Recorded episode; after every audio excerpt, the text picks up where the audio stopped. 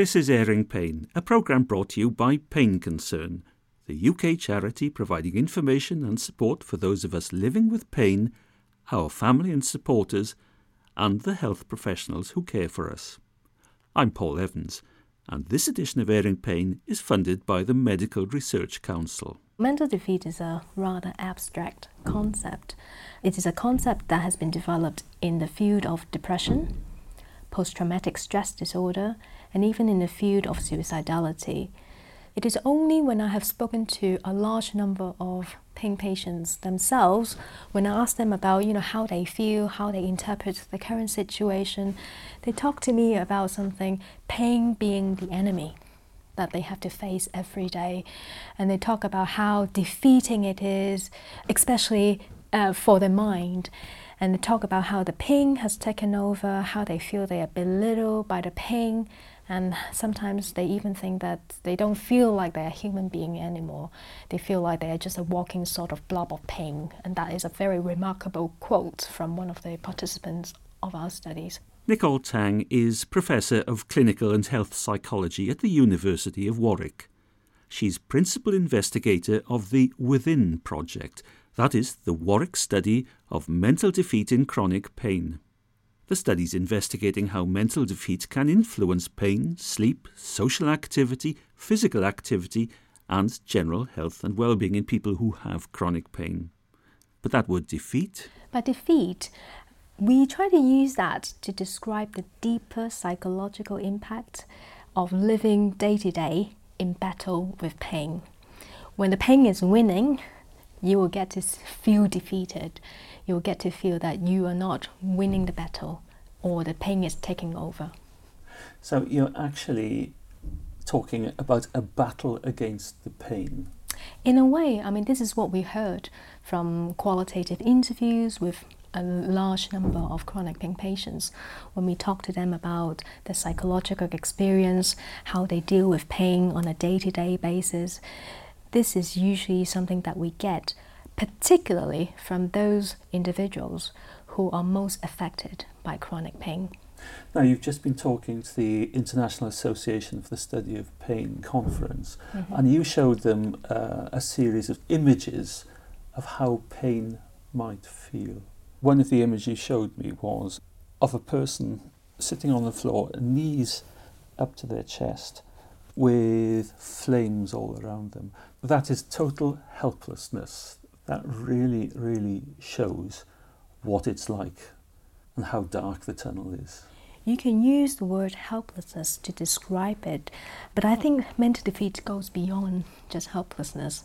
If you think about defeat as something that could help to describe the deeper impact of chronic pain, it has something to do with people's self-identity, who they are, what pain has made them become. Sometimes you'll hear people say, well, I'm not myself anymore. I used to run marathon, but now I can't even walk a mile. They would feel that they have been changed by the pain forever. They have been reduced. So there is some element about that defeat concept that is not represented by just helplessness, and it goes beyond that. The way you're saying it, it's final. Defeat is final.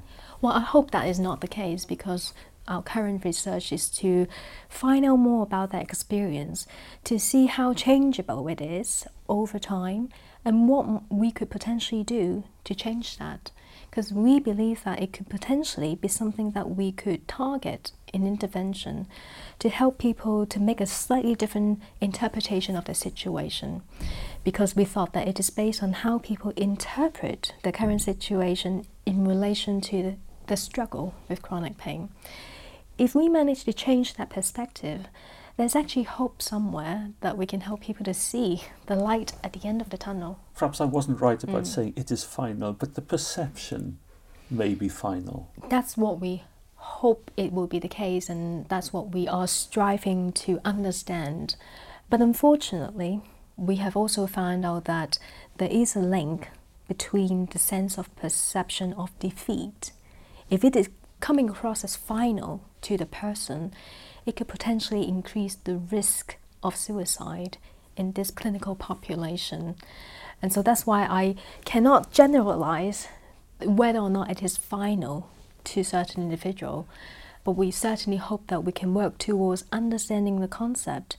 And if it is something that feels like final for a fleeting moment or for a short period of time, and we can change that, and that is totally something that we need to do in the development of intervention, to not overlook, how much pain could potentially affect a person's self-identity and how they see themselves, their value in the world, to help them to see, a positive side, the future that can be changed. They can be an agent of change for themselves, even though pain medication may not be helpful, even though there may not be an immediate cure for the chronic pain. Nicole Tang. So I'm just thinking of a chicken and egg scenario. Which comes first, defeat leading to pain or pain leading to defeat? Jenna Gillett is a PhD student working with Professor Tang on the WITHIN Mental Defeat study. This is the golden question. The research in terms of defeat is actually fairly new, specifically to chronic pain anyway, in that we are, as part of what we're doing with the WITHIN study, we're trying to track defeat over time to see, does it change? Is it the same? Do certain things maybe increase defeat? Is it related to certain other factors such as self-compassion, pain self-efficacy? We're looking at sort of how does defeat manifest in people? When you talk about it with other clinicians, when you talk about it with people who live with pain, lots of people go, yes, I know exactly what you're talking about. I have seen this in my clinic. I have seen this on the wards. I've seen this in my friends when I go to my fibromyalgia support group. Lots of people know what you're talking about in terms of, I can relate to the experience, but not many people know, oh, so that's called mental defeat, is it?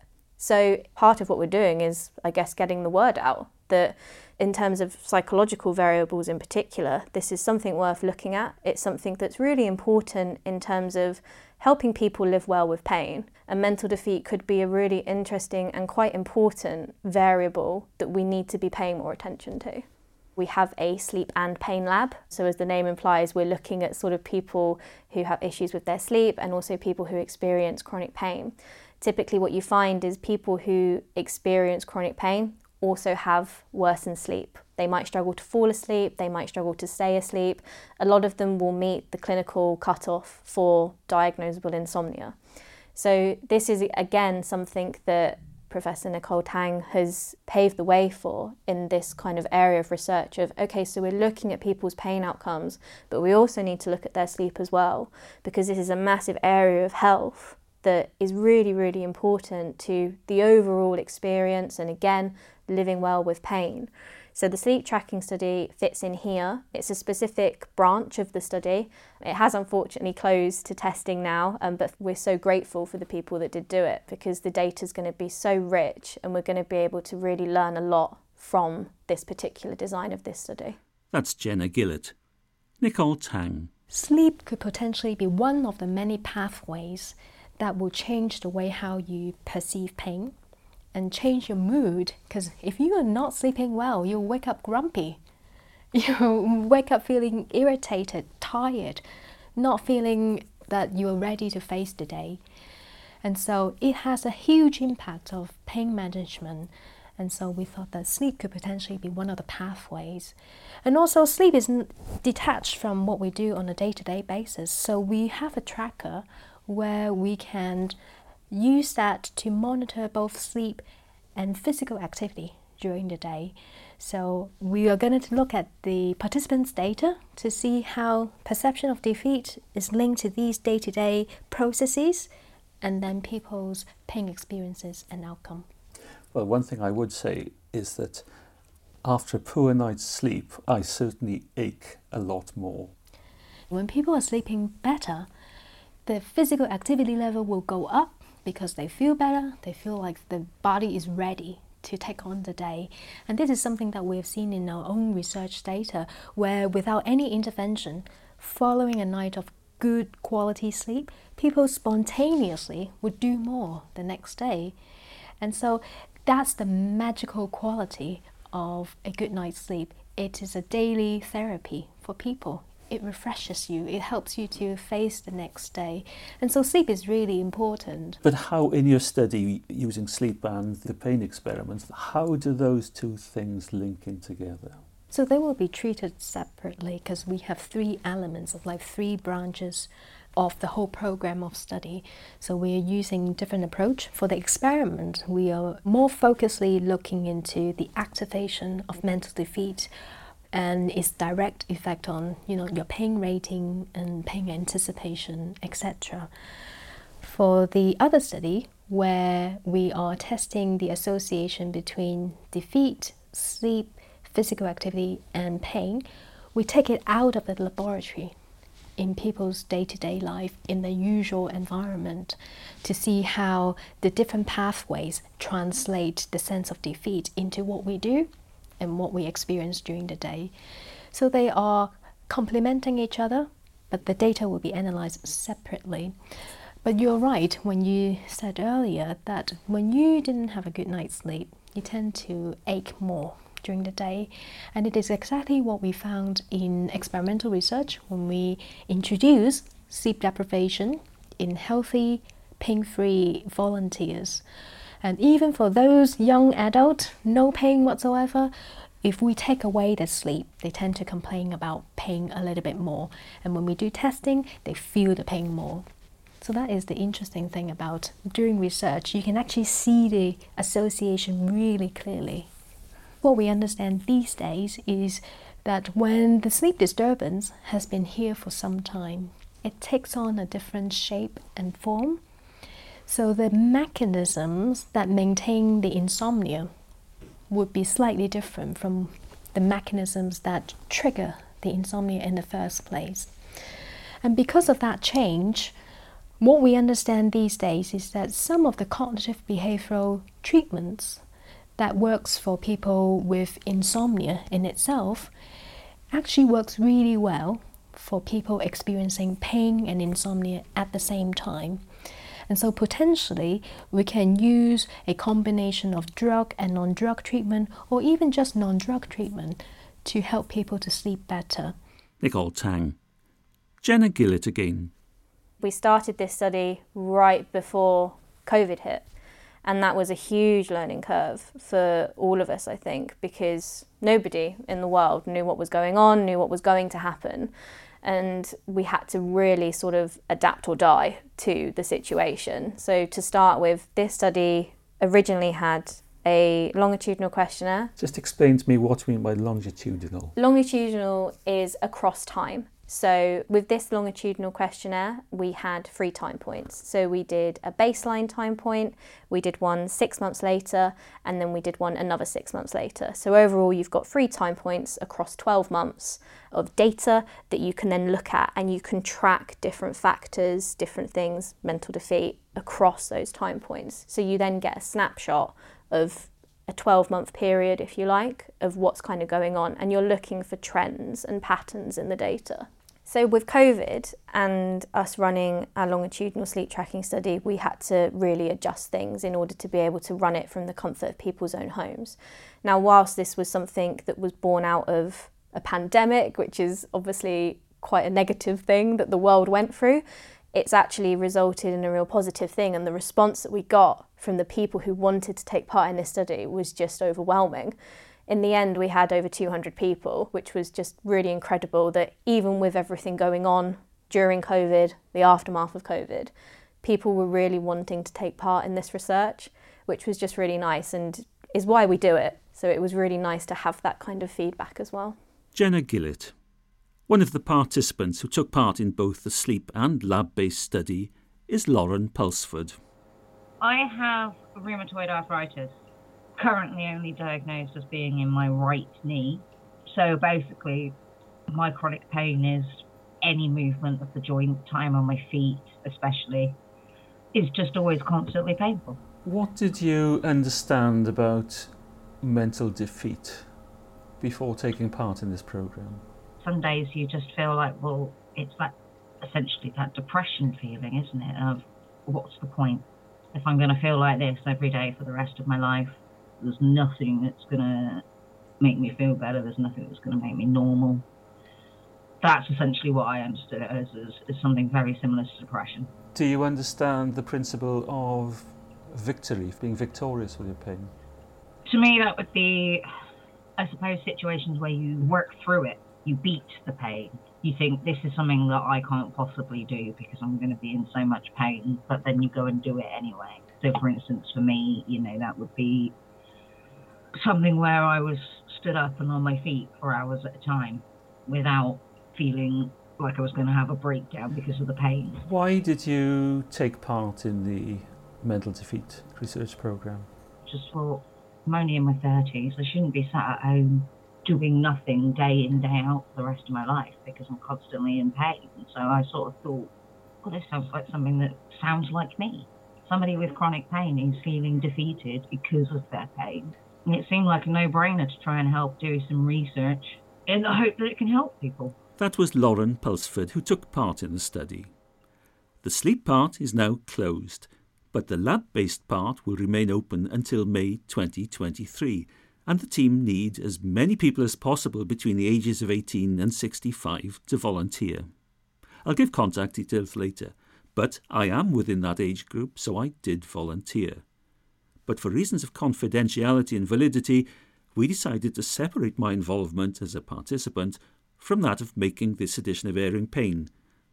So the day before meeting the rest of the team to record this podcast, I met research fellow Christy Themelis at the University of Warwick Pain and Sleep Laboratory. The session today will take about 2 to 2.5 hours. We'll start off with just setting up the heart rate monitor. Are there any questions so far that you might have? I'm fairly nervous. Yeah. Is that normal? Yeah, that's normal. It's a lot to take in, and it's maybe a new experience. Is there anything that you're particularly nervous about today? Opening old wounds. Okay, so talking about some of these experiences. Yeah, and it can be tricky to talk about some of these things. It can come with some strong emotions. If at any point you would like a break, just let me know, and we can stop it or have a pause, and then we'll just pick up. Right, I'm all yours. Right. So this is a heart rate monitor, it's a chest strap. And Christy, we met yesterday because I've taken part in the mental defeat study. The boot is on the other foot now.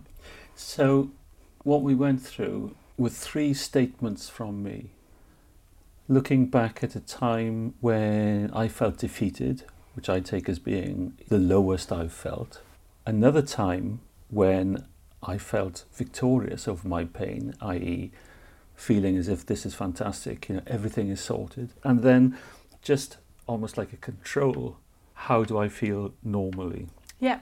You put them into 3 sealed envelopes, 1, 2, and 3, and gave me a random number of which envelope to open without you seeing it. Yeah. So you know nothing about, no prejudgment whatsoever. Okay, so that brings us to the next bit, which is where I will ask you a bit more about your experiences. We call it a thought capturing exercise, where the aim is to identify some memorable moments in your life where you either felt defeated, victorious, or neutral in relation to your pain. So what do I mean by that? By defeat, I mean disabling a negative thought about yourself in relation to your pain. Victorious would be strengthening and positive thoughts about yourself in relation to your pain. And neutral would be everyday and mundane thoughts about yourself. They are all very personal experiences, so there's no right or wrong answer. And the thoughts or memories that I hope you will recall may come with some strong emotions, because they are important to you, represent who you are, or who you're yet to become. So is this something that you can relate to, something that you think? I found the process quite emotional, looking at the bad times, and completely the opposite, looking at the good times, actually the average times. I don't know what I felt. Is this normal? I mean, really getting people to almost dredge through how bad they felt. Yeah, so we're asking about, in particular the defeating one, we're asking about very personal experiences. It often relates to a time where they felt very low. It can be quite difficult to talk about that or think about that. And it may therefore also come with strong emotions. And we want to create a safe space where they hopefully feel able to share some of these experiences. We'll return to my time in the lab in just a moment. But I want to pick up on something Nicole Tang said about research into the relationship between mental defeat and PTSD, or post-traumatic stress disorder. What we have come to understand is that for those people who have experienced torture, sexual or physical assault, if they did experience a high level of mental defeat, they are also the people who are more likely to develop greater PTSD symptoms or poorer response to treatment in the future. And you can imagine the link between all these physical assault and torture experience with the sense of pain. It is almost like the physical trigger of that sense of threat to your personal integrity, for your identity. And so there is an element of association between chronic pain and PTSD in that sense. And also, from research, we know that there is a high level of comorbidity between chronic pain and PTSD. For example, if the pain develops as a result of an accident, you could experience both at the same time. Or if it is linked to a trauma, you can experience both PTSD and pain at the same time, and pain being a trigger of memories of what happened in the past. We know that there is an association between high level of mental defeat and high level of distress and disability among people with chronic pain. But we don't understand what would happen when that sense of defeat is strong and activated. For example, would it affect your pain experience in itself? So when you are experiencing thoughts of, you being reduced by the pain, you being someone defeated by the pain, would that affect your pain experience? This is something that we would like to test out in a more controlled experimental setting. What we understand from our previous research is that it would definitely change your mood. It will change the way how you focus your attention. It will also change the way how you anticipate pain. But this time we want to understand whether or not it will actually change your pain experience.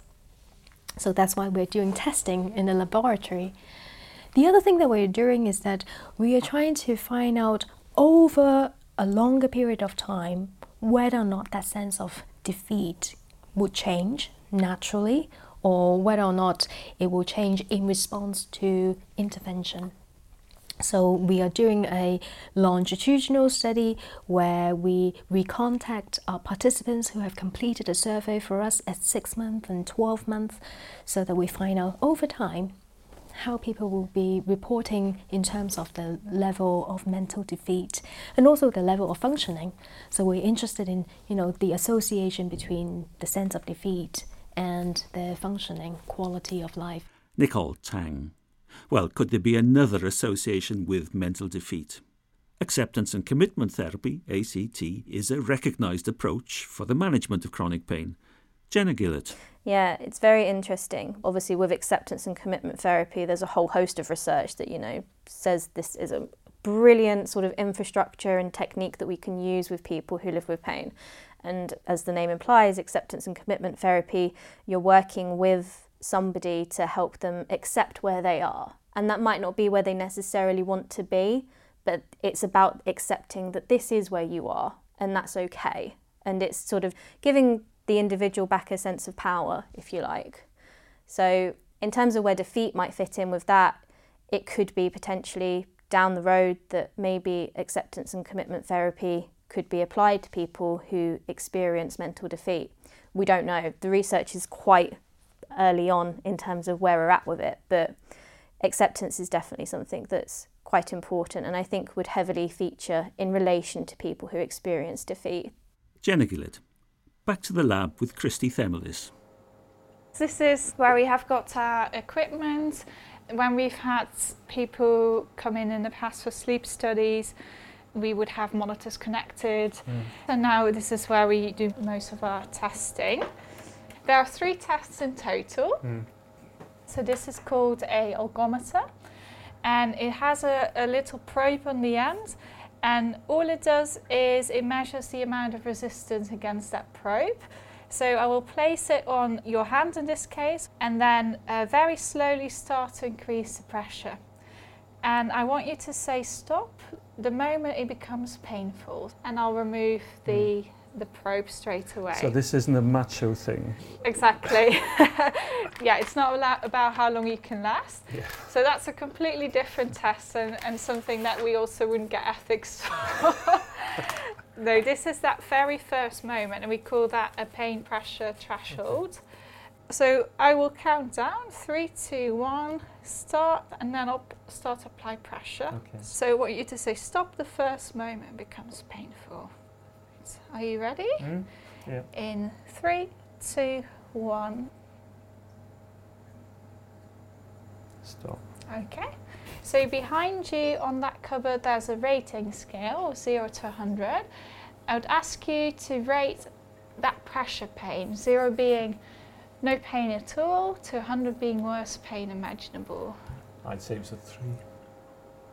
So the second test is over here, and it's using this bath with water at cool temperature. And in a moment, I will ask you to place your hand inside and then remove it as soon as it becomes painful. That's and then, yeah, take it out as soon as it becomes painful. Right. So how much would you rate that, 0 to 100? 0 to 100, I would say about not far off 60. 60. Are you happy to continue? Yep. Yeah. Yep.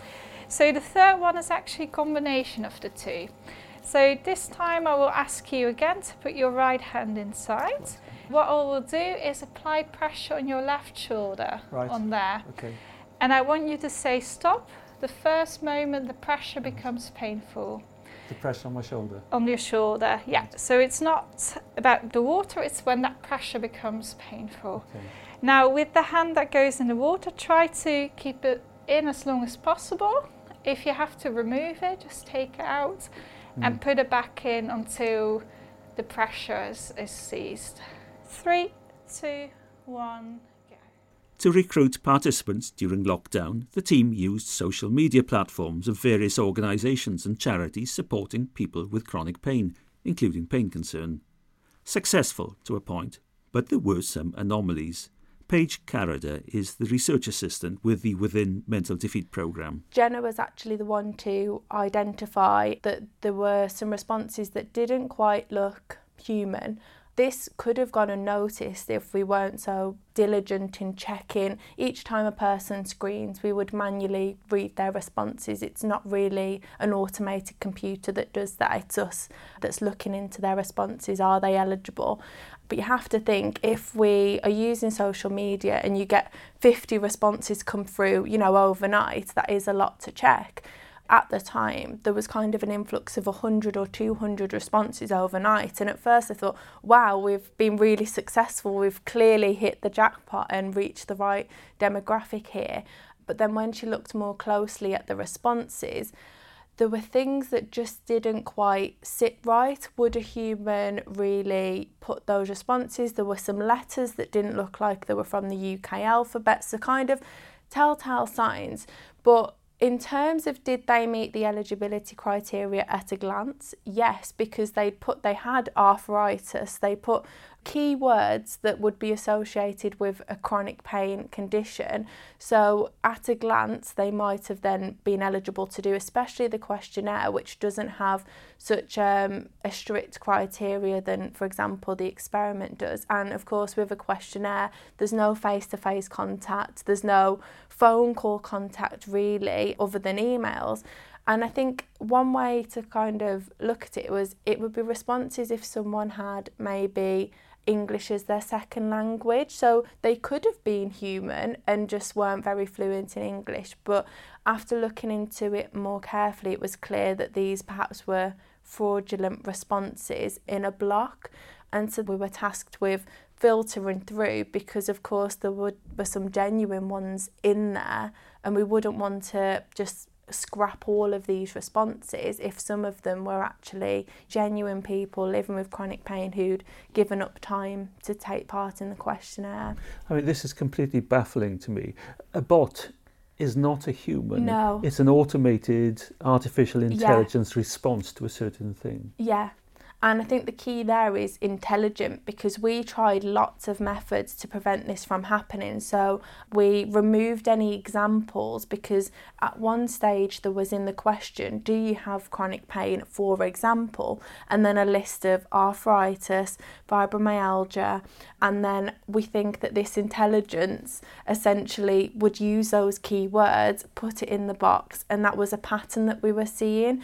And kind of as we developed the questionnaire, the bots could develop as well. So it was a very clever system, and we're not sure if they were targeting chronic pain studies in particular, because since we have found that other researchers have experienced this, and there's a blog that's been put out by one who actually had to restart the study altogether because they couldn't decipher the genuine from the non-genuine responses. So we did spend a lot of time to try and prevent any fraudulent ones from going through, and that included manually reading every person's answer to be confident that this is a real person with chronic pain. I find that really upsetting, because research is so important that somebody, I mean, it would have been somebody behind that artificial intelligence should feel that it's appropriate to attack genuine research projects that would help humanity. Okay, right, so we're all done. So shall we go to the room next door? We can. It's a bit more comfortable, and we can do a debrief. Right, so you're all done. How was that for you? Now you'll have to remind me of the order. We went through certain pain tests of putting your hand into cold water and seeing when it becomes painful, which in my case was pretty quick. And then the pressure tests of putting something on my arm, increasing pressure, and finding out when the pain kicks in there. Now that was the control side of it, I guess. This was before we did the emotional stuff? Yeah, we first asked you about the three different emotions, experiences, and then we did the first round of tests, pain testing, those sort of three tests that you talked about, and then I asked you to open one envelope, and we kind of kept it secret for me as the experiment as to which one you asked to open, and then repeated the test again, so there was a before and after of thinking about a specific memory. Actually, I can say now the envelope that I opened was the defeated envelope.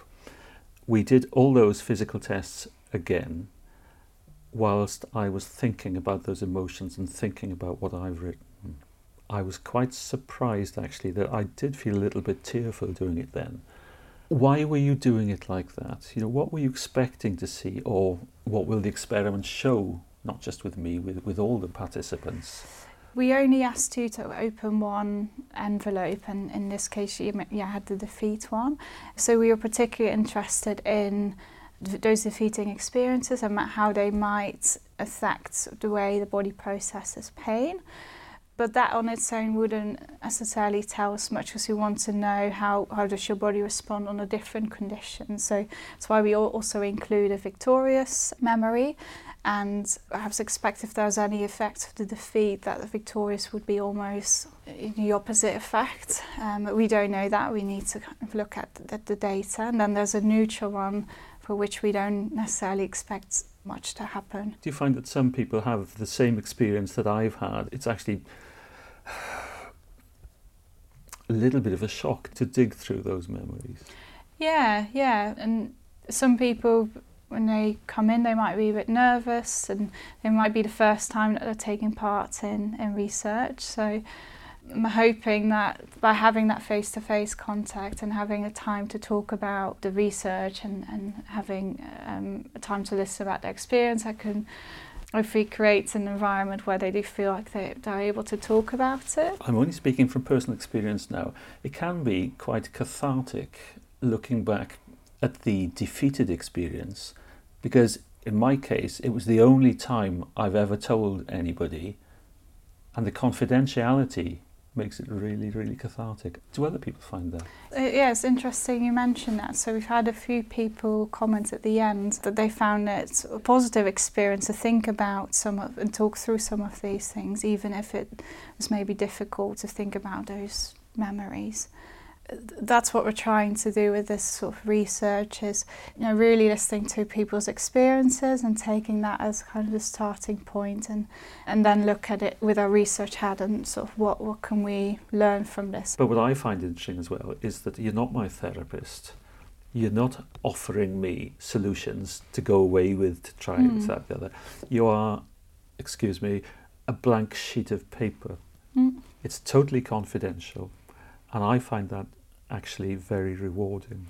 That's really interesting to hear, and I think you capture it really well. So we're not in a position to provide advice or anything, but if we can create an environment where people are able to share their experiences, then yeah. Christy Themelis.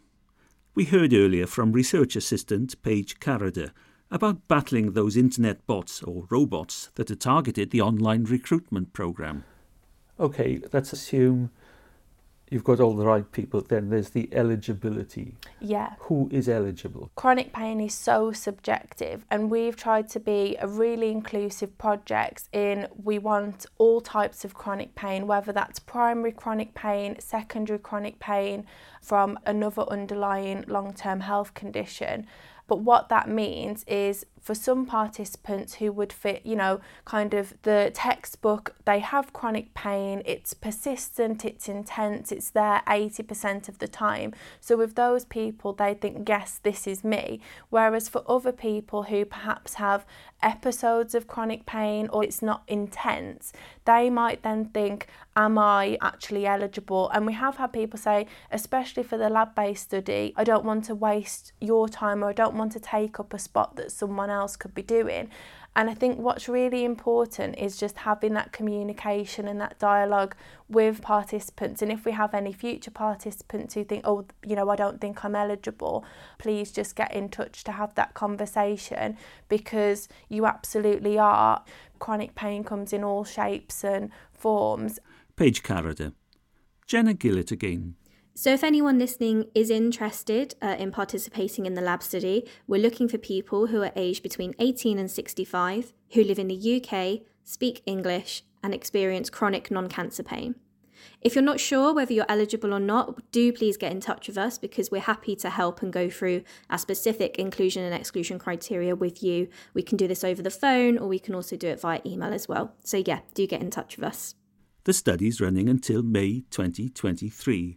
And I found taking part really rewarding, and I'd encourage others to get in touch with the team or check out the website. The address is a little long to remember, so I just put the words mental, defeat and Warwick into the search engine, and the Warwick Study of Mental Defeat in Chronic Pain came top of the list. Or you can email the team at withinstudy@warwick.ac.uk. They're really friendly. As in every edition of Airing Pain, I like to remind you of the small print, that whilst we in Pain Concern believe the information and opinions on Airing Pain are accurate and sound based on the best judgments available, you should always consult your health professional on any matter relating to your health and well-being. They're the only people who know you, your circumstances, and therefore the appropriate action to take on your behalf. Do check out Pain Concern's website at painconcern.org.uk, where you can download all editions of Airing Pain and find a wealth of support and information material about living with and managing chronic pain, including details of how to order our Pain Matters magazine, and of course for more information about this edition of Airing Pain. Now, it's important for us at Pain Concern to have your constructive comments about these podcasts, so that we know that what we're doing is relevant and useful, and what we're doing well, or maybe not so well. So do please leave your comments or ratings on whichever platform you're listening to this on, such as Apple Podcasts, Spotify, or the Pain Concern website. That'll help us develop and plan future editions of Airing Pain. Back to this edition of Airing Pain. Caroline Perry was another participant in the study. She's had ME and fibromyalgia for 3 to 4 years. She can have the last words. A positive experience, Caroline? Absolutely. And if the research can go on to help others, or the research could go on to have some kind of understanding why it's the pain, then I know that it's always a good thing. So absolutely, yeah, I'm so glad I did it. And you'd encourage other people with pain to get involved? Absolutely. I've got a couple of loved ones who I know, and I have actually passed it on to them, because the more people who can do this, the more research that we can have from it.